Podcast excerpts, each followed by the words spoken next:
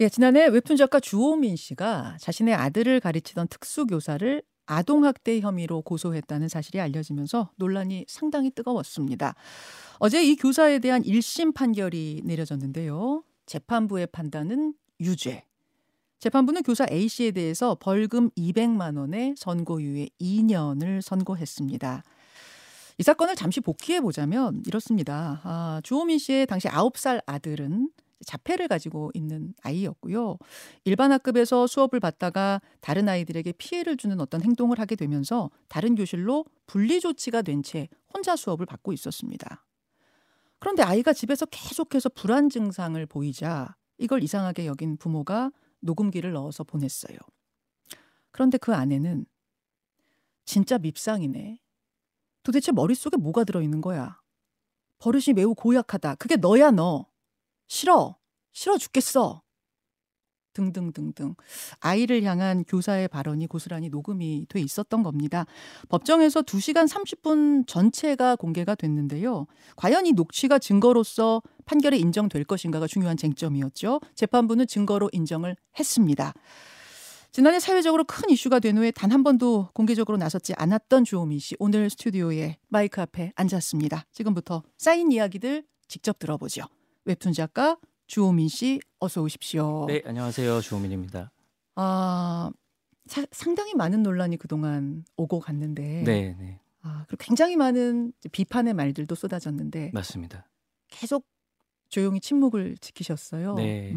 그거는 어떤 이유셨을까요? 그 사건 초기에는 그 어떤 비판이나 그런 것들이 있을 때 일일이 좀 입장문을 쓴다거나 그런 식의 대응을 처음에는 했었는데 입장문을 쓸 때마다 이제 오히려 더 많은 비난들이 쏟아지고 그 해명들을 이제 납득을 시키질 못했어요.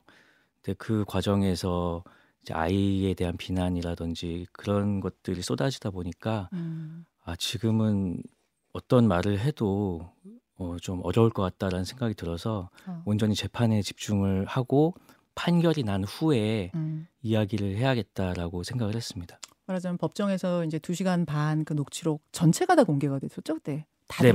맞습니다. 네. 예, 그 묵음까지 다 들었던 거죠? 네, 맞습니다. 예. 그러니까 조각조각 추측성 보도가 아니라 녹취 전체를 틀고 그동안의 모든 상황과 자료를 종합적으로 본 판결이 나오고 나서 네. 그 결과를 가지고 국민들께 설명드리자 뭐 이렇게 생각하신 거예요? 그렇죠. 네. 판결이 나와야지만 제가 무슨 이야기를 할 수 있는 당위가 생긴다고 생각을 했습니다. 어제 1심 판결을 마친 소감은 어떠십니까? 일단 그 형량에 대해서 제가 뭐 왈가왈부하고 싶은 생각은 없고 법원의 판단을 존중하고요. 근데 여전히 무겁고 답답한 마음이 제일 크게 있습니다. 사실 선생님이 유죄 판결을 받았는데도 네. 답답한 마음이 드시는 건 왜일까요? 왜냐하면은 그 해당 학교의 그 특수학급의 사정이 그 선생님께서 그 자리에서 물러나신 후로 계속 그 교사가 계속 바뀌면서 거기에 있는 학생들이 계속 어려움에 처해 있는 상황이 또 그대로이고 또 이 사건 자체가 어떤 개인 간의 문제가 아니고 마치 장애 부모와 특수교사들의 대립처럼 비춰지는 면이 있어서 그런 부분들이 굉장히 좀 답답했습니다. 어제도 그러셨네요. 유죄 판결이 교사의 유죄가 인정된 뒤에 여전히 마음이 무겁다 말씀하셨던 게 그런 부분일까요? 맞습니다. 그리고 뭐 제 아이 학대가 인정됐다고 해서 그걸 기뻐할 부모가 어디 있겠습니까? 네. 그냥 재확인했을 뿐이죠. 네. 그 재판의 가장 큰 쟁점이 사실은 그 녹음 파일이었어요. 맞습니다. 녹음 파일을 증거로 볼 수 있는가 없는가였는데 최근에 다른 아동학대 사건 재판에서는 몰래 녹음된 파일은 증거로 볼 수 없다는 이런 네네. 대법원 판결이 있었습니다. 네. 이번에는 증거로서 인정을 받은 건 어떤 차이일까요? 녹음이 위법인 건 맞습니다. 이 재판에서도 그걸 분명히 했고요. 녹음 자체가 위법인 행위는 맞으나 이 상황의 어떤 특수한 상황, 그러니까 아이가 의사를 전달할 수 없다는 점, 그리고 그 다른 친구들, 그 같은 반에 있는 친구들도 장애가 있어서 의사를 전달할 수 없다는 점, 그리고 녹음 외에는 이런 학대 정황을 발견할 수 없다는 점 등이 그런 예외성이 인정이 되어서 인정이 됐습니다. 그 자녀가 네. 아이가 당시 9살이었는데 네, 발달 정도라고 하나요? 그것이 어느 정도 됐습니까? 그때 지능은 한 4살에서 6살 정도의 발달 정도였습니다. 네. 4살에서 6살. 네네. 집에 오면은 뭔가 학교에서 벌어진 일들을 설명하는 건 힘든. 단답형 대답을 하고 약간 좀 틀에 박힌 대답을 하는 편이어서 좋은 일이 있든 안 좋은 일이 있든 오늘 어땠어? 그러면 그냥 기계적으로 좋았어 라고 대답을 하는 정도여서 자세한 상황은 알 수가 없는. 예. 많이 좀 평소와는 다른 어떤 불안한 모습들이 좀. 당연히 좋았어를 기대하고 이제 오늘 어땠어? 라고 이제 물어봤는데 무서웠어? 라는 의외의 대답이, 처음 듣는 대답이 돌아오기도 하고 계속 그 바지에 소변을 지린다거나 아니면은 사람들과 원래 잘 어울렸는데 멀리 떨어져서 이렇게 지켜보고 있기만 한다거나 하는 이상한 행동들이 이제 좀 보였죠. 네. 사실 그런 상황들을 재판부가 이것은 녹음기를 설치할 수밖에 없는 좀 특수한 상황이구나가 인정되면서 증거로서 효력을 가졌다, 그런 말씀이세요. 네, 네. 웹툰 작가 주호민 작가 지금 만나고 있습니다. 사실은 그동안 계속 침묵을 지키고 계셨기 때문에 네. 여러 가지 궁금증들이 많이 쌓여있는 상태입니다. 네. 이렇게 직접 나오셨으니까 제가 그동안 쌓여있었던 시중의 궁금증들 좀 허심탄회하게 질문을 드려도 괜찮을까요? 네, 좋습니다. 예, 예. 참 비판적인 댓글들이 엄청나게 쏟아졌어요. 너무 많죠. 너무 많죠. 그 비판의 중심에는 이런 것들이 있었습니다. 주호민 씨의 자녀가 같은 학급의 여학생에게 뭔가 잘못된 행동을 했다. 네, 맞습니다. 원죄는 거기에 있지 않느냐. 네. 근데 그거는 잘 해결도 안 하고 왜 피해자라고만 주장하느냐. 네. 이런 비판들이 사실 있었거든요. 네, 네. 어떻게 답하시겠습니까? 저희 아들이 이제 원래 반에서 그 잘못을 했는데, 그것은 이제 전 부모로서 너무나 이제 잘못한 일이고, 또 그 저희가 교육을 통해서 교정을 해야 할 일이고, 그리고 그 피해 아동의 부모님을 찾아뵙고, 제가 생생히 기억이 나거든요. 예, 예. 제가 약간 좀 장기 출장을 마치고 돌아오는 날이었는데 네. 돌아오자마자 이제 아내와 학교에 찾아가서 그 아버님하고 어머님 뵙고 이제 사과드리고 그 아이한테도 이제 사과를 하고, 다행히 너무 감사하게도 이제 사과도 받아주시고 나중에는 그 어머니끼리는 이렇게 서로 괜찮아 하면서 이렇게 포옹도 해주시고 저는 이제 웹툰을 그리다 보니까 그 아이 아버지하고 제가 당시에 그리던 웹툰 얘기도 하고 그러면서 훈훈하게 끝났어요. 훈훈하게 다 마무리된 거예요? 네네네. 사과를 받아주셨어요. 너무 감사하게. 그래서 그 사과를 제대로 하지 않았다라는 이야기는 어떻게 나오는 건지 잘 모르겠습니다. 그것은 사실은 그것이고 네네. 또 사과 다 하고 네. 그래서 그것의 어떤 일종의 대책으로서 뭐 네. 처벌이라고 해야 되나요? 그래서 이제 따로 분리 조치가 됐다, 이렇게 연결이 되는 건가요? 네, 맞습니다. 네. 이제 또 하나의 궁금증은 네. 24시간 밤낮으로 교사한테 네. 어떤 일종의 갑질 같은 걸 했다. 네네. 갑질 부모, 이렇게 묘사된 네. 보도들도 많았거든요. 카톡 이란 말 써도 되나요? 하여튼 메신저로 뭐 갑질을 했다라는 그 얘기 기사들이 좀 나왔는데, 처음에는 저도 아내한테 화를 냈어요. 아니 왜 이렇게 막 보내냐. 근데 그건 제가 너무 무지해서 그랬던 거고. 그게 무슨 말씀이실까요? 원래 장애 부모와 특수교사 간에는 굉장히 긴밀한 소통이 필요합니다. 왜냐하면 아이가 소통이 어렵기 때문에 아이의 상태를 잘 파악하기 위해서는 그런 어떤 부모와 특수교사 간의 긴밀한 소통이 필요한데, 그렇다고 해서 긴밀하다고 해서 막 새벽에도 보내도 되고 그런 건 아니죠. 주말에도. 네.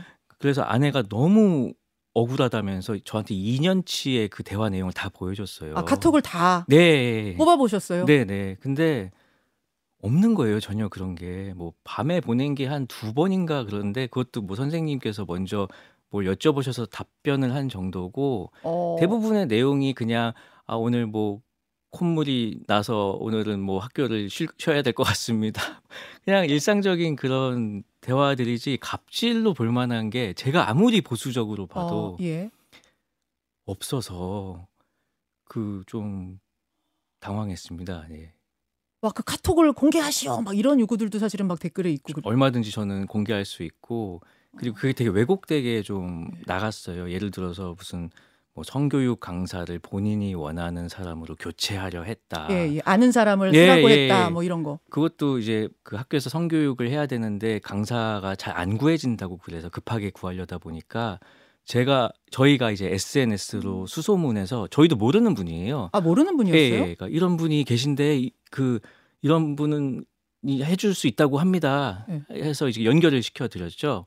그러니까 그 특수교사님이 그 성교육 강사님하고 통화도 해보시고 저하고 교육적인 결이 잘 맞는 것 같아요 하면서 감사 인사도 받았어요. 근데 이제 기사는 그런 식으로 막 자기 지인을 꽂아 넣었다 뭐 이런 식으로 나가더라고요. 또 하나는 호화 변호인단을 꾸렸다. 그래서 교사에 대항해서 호화 변호인단을 뭐 몇 명을 꾸렸다고 그런 보도들 많은 분들을 사실은 좀 분독해 했거든요. 원래는 처음에 이 학대 정황을 발견했을 때 어떻게 해야 될지 몰라서 교장 선생님을 먼저 찾아갔는데 교장 선생님이 그 녹취를 듣기를 거부하시고 그러면은 저희는 이 선생님과 아이가 함께 있는 게 너무 지금 위험하다고 보는데 분리할 방법이 없겠습니까? 라고 하니까 뭐 고소를 하는 방법밖에 없다라는.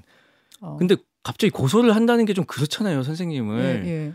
그래서 이제 전화 상담을 한 거죠, 변호사한테. 10분에 10,000원짜리. 아, 전화 상담이요? 전화 상담. 예, 그래서 뭐 이런 발언을 했는데 이게 학대가 맞나요? 일단 그거부터 확실히 해야 되니까요. 근데 또 한 분한테 듣는 것만으로는 저희가 실수할 수도 있으니까 크로스 체크를 한 거죠.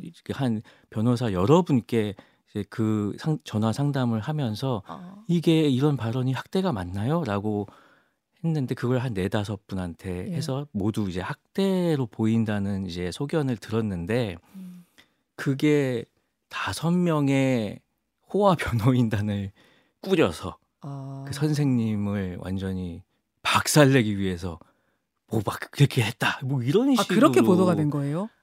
보도가 된 건 아니고 그런 식으로 네티즌들이 소문이 네네. 아, 그래서 결국 선임을 한 변호사가 하나 있는데 그 변호사도 사건 보더니 기겁을 해가지고선 뭐 변호를 안 맡겠다고 했다. 그래서 이제 취소가 됐다. 이런 것도 있었잖아요. 그건 전혀 사실이 아닌 게 사실 그 변호사님은 이거는 명백한 아동 학대고.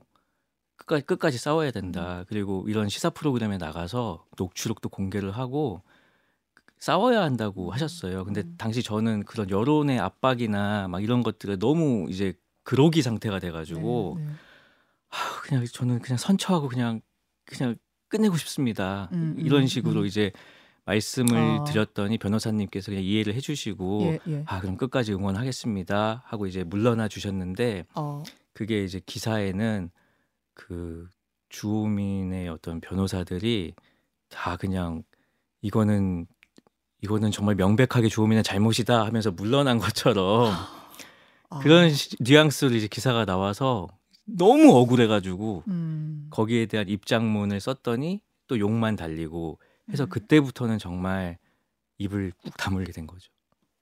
제가 지금 사실은 좀 불편한 질문이 될 수도 있는데 그냥 시중에 그동안 쌓여있던 궁금증들을 허심탄회하게 막 질문 드리고 있는데 알고 있던 것과 조금 다른 점들이 나와서 조금 당황스럽기도 합니다. 정말 비판 여론이 말씀하신 것처럼 엄청나게 쏟아지고 그러자 이제 주 작가님 측에서 교사 A씨, 특수교사 A씨를 선처하고 싶다. 선처 탄원서를 제출하겠다 하셨었어요. 맞습니다. 근데 돌연 입장을 바꿔서 유죄 탄원서를 제출했다 해서 아니 어떻게 이렇게 선처하겠다던 사람이 갑자기 또 돌변을 하느냐 이런 비판도 굉장히 컸거든요.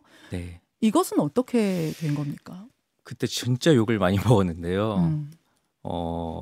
선처를 결심을 하고 이제 그 만남을 요청을 드렸어요. 근데 만나는 건 좀 A씨, 교사분께 근데 만나는 건 좀 부담스럽다면서 어떤 변호사님을 통해서 서신을 보내왔는데 그 내용이 좀 납득하기가 어려운 요구들이었습니다. 어떤 말씀이실까요? 일단 선처 탄원서를 쓸 게 아니고 고소 취하서를 작성할 것. 아, 고소한 걸. 그게 저도 법률적으로 어떻게 다른지는 사실 정확하게 모르는데 아마 그게 더 좀 양형에 더 크게 작용을 하는 것 같아요. 그리고 지금까지 몇 개월 동안 선생님이 학교를 못 다니고 또 정신적인 그 피해를 받은 게 있으니 그것에 대한 위자료를 달라. 아니 지금 고소를 당한 쪽은 선생님 교사 쪽인데 교사분이 그렇죠. 피고인이 위자료를 달라? 위자료를 이제 달라고 이제 요청을 하신 거예요. 혹시 그 뭐 어떤 그런 것들이 적힌 문서를 공개하실 수 있습니까? 네, 공개할 수 있습니다. 자, 저희한테 주신 게 있나요? 예. 그래서 너무 당황해서 이게 뭐지 싶었어요. 그래서 이제 그 답신을 못 드렸는데 다음 날 또 바로 두 번째 요구서가 왔어요. 근데 그 요구서에는 그 어제 했던 그 금전 요구는 취하하겠다. 대신에 자필 사과문을 써라. 저희에게. 자필 사과문을 저희가 아이 측이 써라. 네네. 선생님한테 너무 잘못했다고 자필 사과문을 쓰라는 요청이 왔는데 그 사과문에 들어가야 할 내용을 지정을 해줬어요. 그래서 그대로 써라. 그래서 그 내용들이 지금 저희가 유튜브와 레인보우로 그 네. 문서를 그대로 보여드리고 있습니다. 네, 그 내용들이 이제 선생님의 사과를 받았다라고 쓸 것이라는 내용도 있고요. 선생님의 사과를 아이가 받았다. 그러니까 저희가. 주호민 씨 측이 받았다. 사과 받으셨습니까? 아니요. 지금까지도 연락이 없죠. 사과 받은 적도 없고 아무런 연락이 없었는데 사과를 받았다라고 쓸 것. 시라는 요구가 왔고 또 학대의 고의성이 없음을 확인했다고 쓰라고 그런 요구가 온 거예요. 그러니까 그냥 뭐 이러이러하니 선처하겠다가 아니라 그런 것들을 구체적으로 넣으라는 요구 앞에서는 네. 받아들이기가 좀 어려우셨을까요? 사과를 받은 적도 없고 그리고 그 모든 요구하는 문장들이 정말 그 형량을 줄이기 위한 단어들이더라고요. 그 문장들이. 그래서 그런 걸 보면서 이거는 아니지 않나 싶어서 그때 선처의 의지를 이제 접고 끝까지 가야겠다라는 생각을 하게 됐죠. 그러니까 지금 말씀 들어보니까 상당히 이제 오해가 있는 부분들도 꽤 많습니다. 대중의 네. 오해. 근데 일방적인 문매가 쏟아질 때는 참 그런 악플이나 이런 거 보면서 상당히 힘드셨겠어요. 되게 많이 힘들었죠. 네. 예, 많이 힘들었습니다. 해명할 수 없다는 그 답답함이 너무 컸고 그 사람들이 해명을 해도 들어주지 않는다는 그런 어떤 절망감이 되게 컸죠. 네. 해서는 안 되는 어떤 좀 극단적인 생각까지. 네, 그래서 초반에는 정말 이것밖에는 방법이 없다라고 생각하고 그냥 다 내가 했다고 해라 하고 이제 아내에게 말을 하고 좀 이제 안 좋은 선택을 하려고 했는데 그때 제가 저랑 친한 김풍 작가님이 갑자기 생각이 나서 김풍 씨요? 예, 네네. 예, 예. 요리도 하시고 만화도 그리시는 예, 예. 저랑 굉장히 친한데 이제 갑자기 그 형 생각이 나서 전화를 해서 제가 막 엉엉 울었어요. 왠지 그냥 그 형 목소리를 들으니까 눈물이 나더라고요. 그래서 엉엉 울었더니 바로 이제 달려오셨어요. 서울에서 용인까지. 그래서 막 토닥여 주시고 또 사실 제가 교회를 다닌 지 얼마 안 됐거든요. 한 그 사건 있기 직전부터 네. 다니고 있었는데 또 목사님도 오셔서 이제 위로해 주시고 그러면서 좀 신앙의 힘으로도 많이 좀 버티려고 했던 것 같습니다. 네. 그냥 안 좋은 생각이 살짝 들었다가 아니라 진짜로 완전히 막 극단까지도 가셨을 정도였군요. 예, 그때는 정말 온 세상이 공격을 하고 있었기 때문에 정말 숨을 쉬기가 좀 어려웠습니다. 그렇게 해서 이제 긴 재판이 계속 이어졌는데 재판 중에 가장 좀 가슴 아팠던 힘들었던 순간이라면요? 그거는 저희 아이의 어떤 장애적 특성이 굉장히 선정적인 제목으로 기사로 나올 때 그런 것들 예를 들어서 무슨 막 헤드라인에 막 주호민 아들 여학생 앞에서 바지 내려 뭐 이런 기사가 나온다든지. 근데 그 장애적인 특성이라는 건 어떤 말씀이실까요? 그런 바지를 내리는 것 자체가 어떤 목적성이 없는 그냥 자폐 아동이 그냥 할 수 있는 행위거든요. 예, 그런 거라든지 아니면 뭐 평소에 뭐 사타구니 같은 말을 자주 해 이런 게 이제 기사로 나오는데 걔는 이 사타구니가 그냥 그 어감 자체가 재밌어서 사타구니 뭐 그냥 이렇게 중얼중얼 된 건데. 그걸 무슨 약간 성에 매몰된 것처럼 9살 짜린데 네. 그런 장애가 있고 근데 그런 식의 이제 보도가 되는 게 너무 끔찍하더라고요. 예. 그게 제일 힘들었습니다. 사실 이제 재판정에서 녹취가 다 공개가 됐기 때문에 많은 분들이 들으셨어요. 네. 거기에 있던 분들은. 근데 그 뭐 저도 들었습니다만 사실 가장 놀랐다고 다들 이야기하는 것은 보도나 뭐 이런 것을 통해서 상상하던 그 9살의 모습과 네. 녹취록 속 아이의 그 목소리나 이런 게 네. 너무 달랐다. 그러니까 마치 아기 같은? 아까 이제 네. 4살에서 6살 정도다라고 얘기하니까 이제 이해가 되는데 네. 굉장히 조그만 소리로 예 이런 모습이 네, 굉장히 사실 녹취를 공개하라는 말을 정말 많이 들었습니다. 왜냐하면 이거를 그냥 듣는 순간 이 아이가 얼마나 위축돼 있고 조그만 아이가 그 교실에서 그 무거운 공기 속에서 버티고 있는 게 그냥 느껴지거든요. 그래서 그걸 들으신 분들은 막 눈물도 흘리시고 법정에서 그러셨는데 전 그래도 지금도 공개를 이제 하고 있지는 않은데 아무튼 되게 생각하시는 것처럼 막 이렇게 막 엄청 막 그런 아이가 아니고 진짜 작은 아이예요. 네. 네.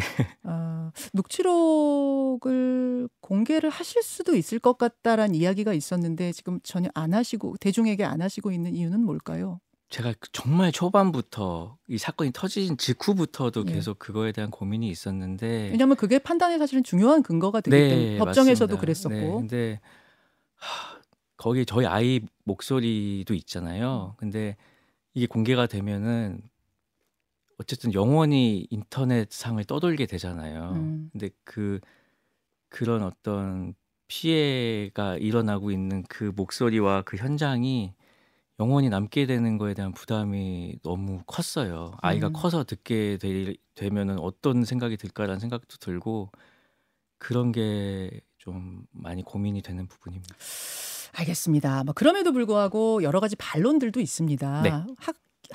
한국교원단체 총연합회 교총이라고 우리가 부르죠. 학교 현장을 사제간 공감과 신뢰의 공간이 아닌 불신과 감시의 장으로 변질시킨 어떤 판도라의 상자를 연 셈이다. 이런 것도 있었고요. 교육 현장에서는 아무것도 안 하는 게 가장 안전하다라는 한탄의 말도 들린다. 뭐 이런 이제 반론들이 있습니다. 네. 어떻게 말씀하시겠습니까? 근데 이거는 장애 아동의 어떤 특수성을 좀 고려해야 되지 않을까 싶습니다. 왜냐하면 그동안 우리가 많은 뉴스들에서 뭐 어린이집에서 있던 학대를 CCTV나 아니면 녹음을 통해서 발견한 경우가 종종 있었잖아요. 예, 뉴스. 근데 그런 경우에 판도라의 상자가 열렸다라고 표현하는 거는 제가 한 번도 듣지 못했거든요. 그럼 과연 이런 장애 아동이 이런 환경에 있을 때 어떠한 방법이 있을지 그런 제도적인 고민을 함께 해야 한다고 생각하고 당연히 그 학부모와 학생과 그 선생님들 사이에는 신뢰가 바탕이 돼야 한다고 생각을 하는데 지금의 특수교육 현장은 모든 게 교사 개인과 학부모 개인에게 그냥 맡겨져 있어요. 알아서 해결해야 돼요. 예, 알아서 가르쳐야 돼요. 되고 뭐 이런 거예요. 예. 심지어 이번 사건에서도 교장 선생님께 부탁을 했는데 굉장히 그런 무책임한 모습을 보이시고 그런 부분에 있어서 특수교사들의 어떤 고충이 너무 이해가 됐어요. 그리고 평소에 그런 얼마나 열악한 환경에서 헌신적으로 일하시는지를 잘 알고 있으니까 그렇기 때문에 이거는 그런 판도라의 상자가 열리고 그런 게 위축된다기보다는 그걸 제도적으로 어떻게 개선할 수 있을까를 함께 고민하는 계기가 되는 게 좋지 않을까. 어제 그런 말씀도 하셨더라고요. 정말 전국의 네. 대부분의 특수교사분들은 너무도 자신의 모든 것을 걸고 헌신하면서 맞아요. 이분들이 아이들을 사랑으로 가르치고 있는데 네, 맞아요. 이 특정 개인의 일이 네. 전체를 매도하는 일이 되지는 않았으면 좋겠다는 걸 여러 번 강조하셨어요. 예, 정말 노력을 하시고 또 이제 특히 뭐 자폐가 있는 아이들은 돌발 행동을 많이 하니까 몸에 상처도 많이 나시고 뭐 약간 배변도 갈아줘야 하는 일이 있고 다 큰 제자에 그런 고충들이 있는 걸 너무 잘 알고 있죠. 근데 어떤 아주 극히 일부의 어떤 일이 이 전체의 어떤 특수교사님들의 헌신을 폄훼하면 안 되겠죠. 알겠습니다. 지금 아이는 학교를 다니고 있나요? 아니면 어떻게? 아, 현재 가정에서 지금 홈스쿨링 보호하고 있습니다. 네, 네. 괜찮습니까? 어떤 정신적으로 상처? 일단은 뭐 노력하고 있습니다. 네. 어제 재판 직후에 교사 측에서는 항소 계획을 변호사는 밝힌 것 같은데 네네. 실제로 어떤 이야기가 온 게 있습니까? 아니요. 저희가 딱히 뭐 전달받은 것은 없습니다. 어떻게 만약 항소가 들어오면 어떻게 대응하실 계획이세요? 어떻게 해야 될까요? 저도 지금 전혀 아직은 계획이 없어서 뭐 닥쳐봐야지 또 알 것 같습니다. 알겠습니다. 네. 그 재판 중에 아이가 지능이 떨어져서 학대 사실을 모른다라는 취지의 말을 들었을 때가 가장 가슴 아팠다 이런 말씀도 하셨던데. 아, 예, 그 상대 측의 어떤 변론 중에 아이의 지능이 그 학대를 이 학대라는 사실을 인지할 수 없을 것이다. 그래서 학대가 아니다라는 좀 논변이 있었어요. 근데 그 부분이 너무 가슴이 아팠습니다. 왜냐하면 진짜 말 못하는 강아지도 그게 그런 분위기나 이런 걸 읽을 수 있는데 특히 자폐성 장애가 있는 친구들은 그런 부정적인 분위기에 더 민감하게 반응한다는 그런 여러 논문들이 있거든요. 그럼에도 불구하고 얘가 지능이 낮아서 학대를 모를 것이다라고 이제 하는 것은 정말 어떤 장애에 대한 너무나 무지를 이제 드러내는 그런 발언 같아서 마음이 너무 아팠습니다. 예, 아까 몇 번 강조하셨지만 그 특수교사분들의 어려운 환경들 네. 이런 것들이 오히려 개선되는 계기가 이번에 좀 됐으면 좋겠다. 네네. 좋은 방향, 긍정적인 방향으로 사회가 바뀌는데 네. 이 사건이 네. 계기가 됐으면 좋겠다. 저도 그런 생각이 들고요. 네. 오늘 어려운 인터뷰 또 어려운 질문들 함께해 주셔서 다시 한번 감사드리겠습니다. 네, 감사합니다. 예, 웹툰 작가 주호민 씨 어제 1심 판결 후에 직접 만나봤습니다. 고맙습니다. 고맙습니다. 김현정의 뉴스쇼는 시청자 여러분의 참여를 기다립니다. 구독과 좋아요, 댓글 잊지 않으셨죠? 알림 설정을 해두시면 평일 아침 7시 20분 실시간 라이브도 참여하실 수 있습니다.